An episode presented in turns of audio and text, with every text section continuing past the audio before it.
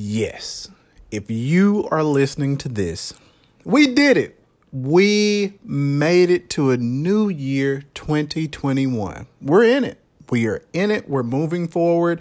And granted, a lot of 2021 is going to be similar to 2020 in regards to right now, we're still in the midst of a global pandemic that is that is crazy, but you know, I'm going to tell you some key items in the technological world that you can arm yourself with to create your 2021 tech toolkit. What software and hardware do you need in your arsenal to be successful? Let's talk about it.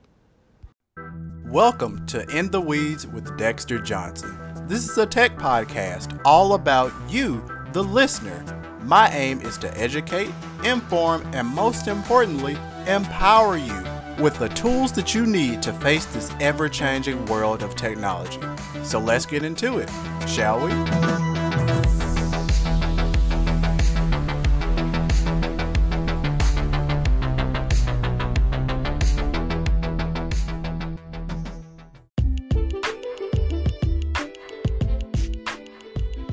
All right, guys. So when you're building out your tech toolkit, we're going to start off with something that, if you've been listening to this podcast for a while now, I really hope that you do have, due to all of the security issues and hacks that we have seen, a password manager. Now, I'm not going to dive deep onto which type of password manager you should use, whether it's online or offline. Just know that when you're dealing with the password manager, you're dealing with a database that has a master password. That database is going to be decrypted whenever you supply that master password, and at rest, it will be encrypted and unable to be read. So, of course, here are some notable offerings.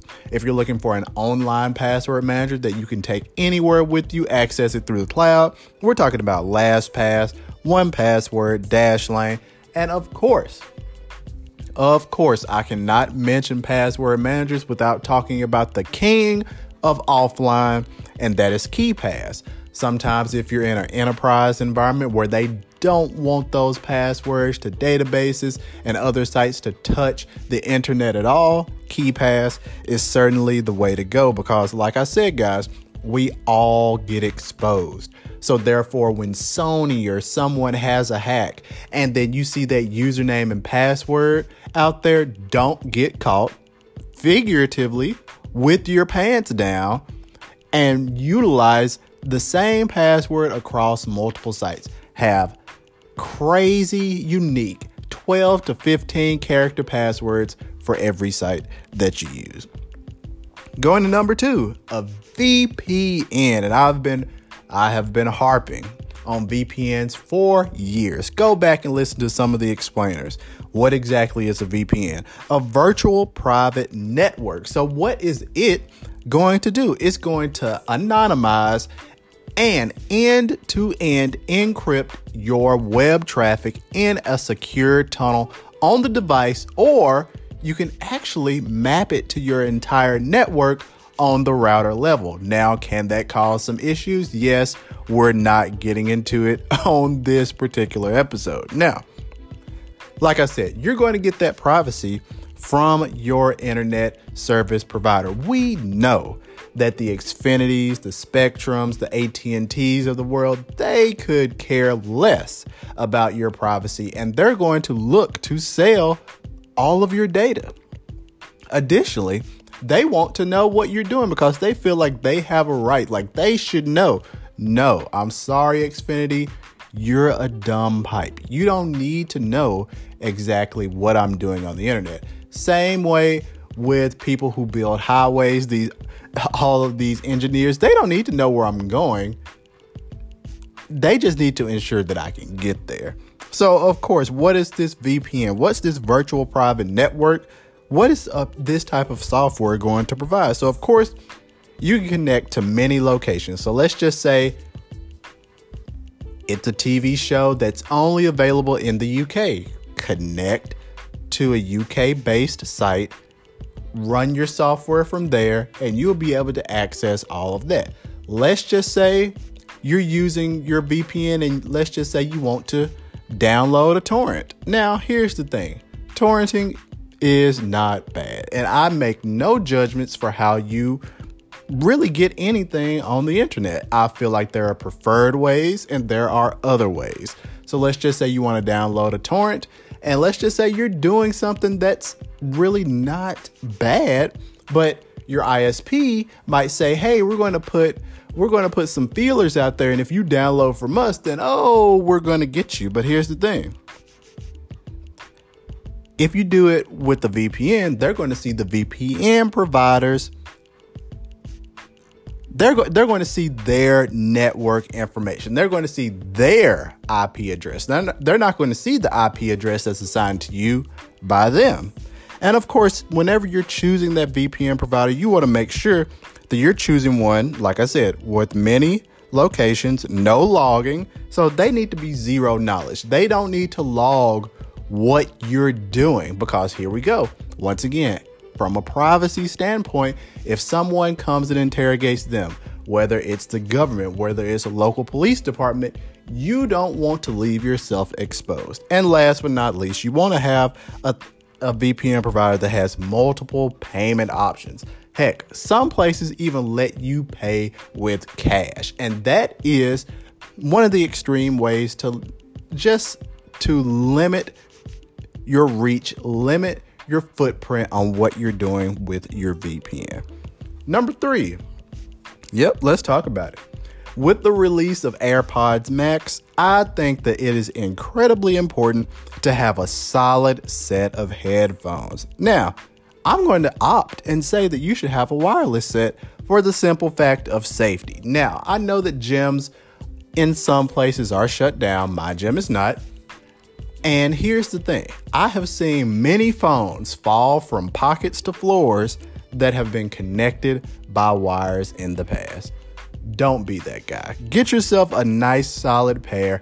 If you're on the Android side, you know they have the Bose wireless headphones, they have the Sony's with ANC active noise cancellation, and of course, if you're on the Apple side, of course, you can go with the standard AirPods, AirPods Pro, AirPods Max, heck, Powerbeats Pro, excellent wrap around the ear. They're not falling out and they work on iOS and Android. Next up, I want to talk about something that's near and dear to me, and this allows you to quantify your health. A fitness tracker. Now, if you're on if you're in the Apple ecosystem and you have an iPhone, that fitness tracker needs to be an Apple Watch. Not only is it going to be a notification machine on your wrist, but secondly, it's going to allow you to quantify your life in a way that no other peripheral on the market allows you to do.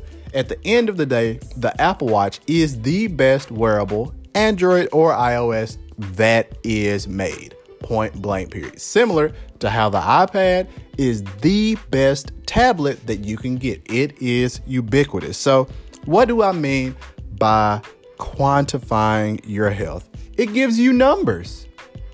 You can't know where you're at without defining it. So, how do I know if I don't get enough steps every day if I don't track them? How do I know what my resting heart rate is if I don't track it? The Apple Watch simply allows you to do that. So, 2021, of course, you might not be able to get up and go to that gym, but you can certainly get your butt up, walk around your apartment complex, walk around your neighborhood, get out on a greenway and take a walk and make sure that you are remaining heart healthy. Next, man, this is something that hopefully you already have a large external hard drive. So I'm not talking about something that's 150 gigabytes, a nice little thumb drive. No, I'm talking about a big boy that you can plug in, maybe a two, three, five terabyte hard drive for backing up the essentials, such as media, family photos, heck, taking backups from your phone and putting those there. You Here's the thing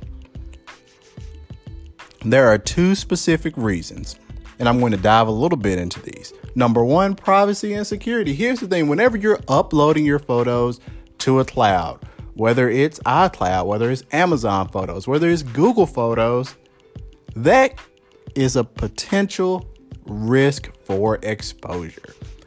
Hacks happen, leaks happen, and you are potentially allowing yourself to be exposed through these third parties because at the end of the day, if you're using XYZ quote unquote cloud, you're using someone else's hardware. You're using someone else's machine. No matter how secure it may be, that's just the nature of the beast. So I say have a place locally that you can store your own photos, your own documents. And hey, you can even go as far as I went and build your own cloud and expose it to the internet. And last but not least, guys, we're all watching things on our televisions nowadays. We're all playing things on our televisions from the latest movies like Wonder Woman 1984 to Antebellum from earlier this year. We're watching all of the things, but you have to you have to have a medium to watch this by, right? You need a set-top box of some type. Now, I prefer Roku. Why?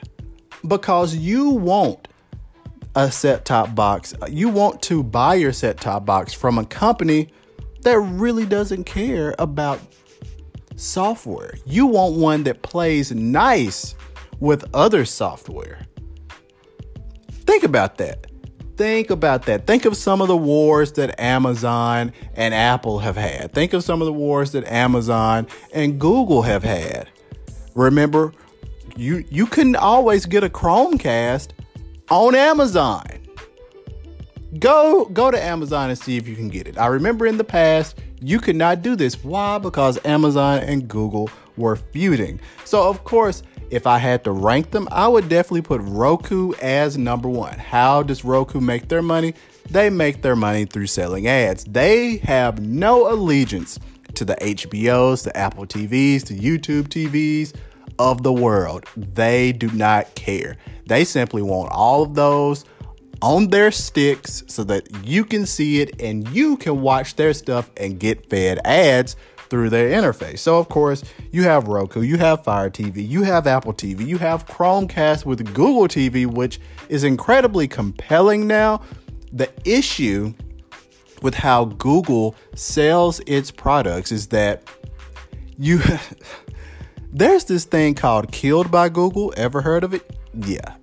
Um, Google's how can I put this? They they just tend to whack things every few years, and it's become it's become somewhat of a meme in the tech industry now because a lot of times Google simply can't be trusted. Because here's the thing Chromecast with Google TV, Google TV is not new. I had the original set top box Google TV that had YouTube and I think it had Netflix on it. It had a fully functional web browser. It was slow.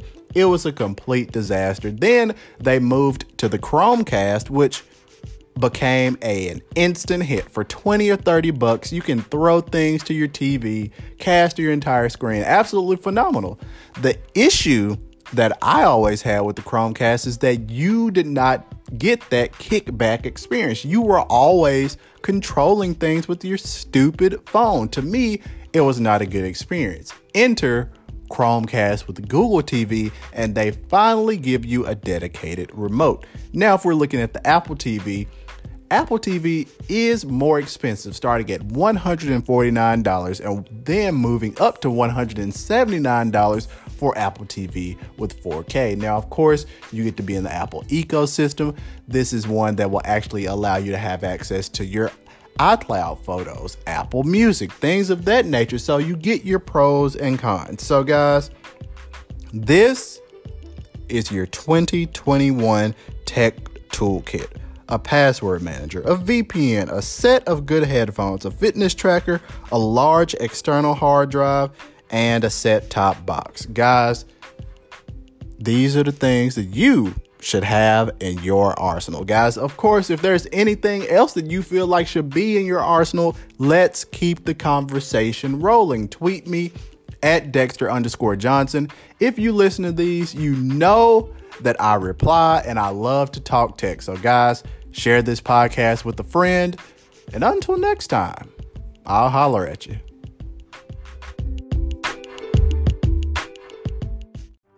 Thank you for listening to another episode of In the Weeds with Dexter Johnson. I'm hoping you're coming away more empowered, educated, and enthralled in the technological world.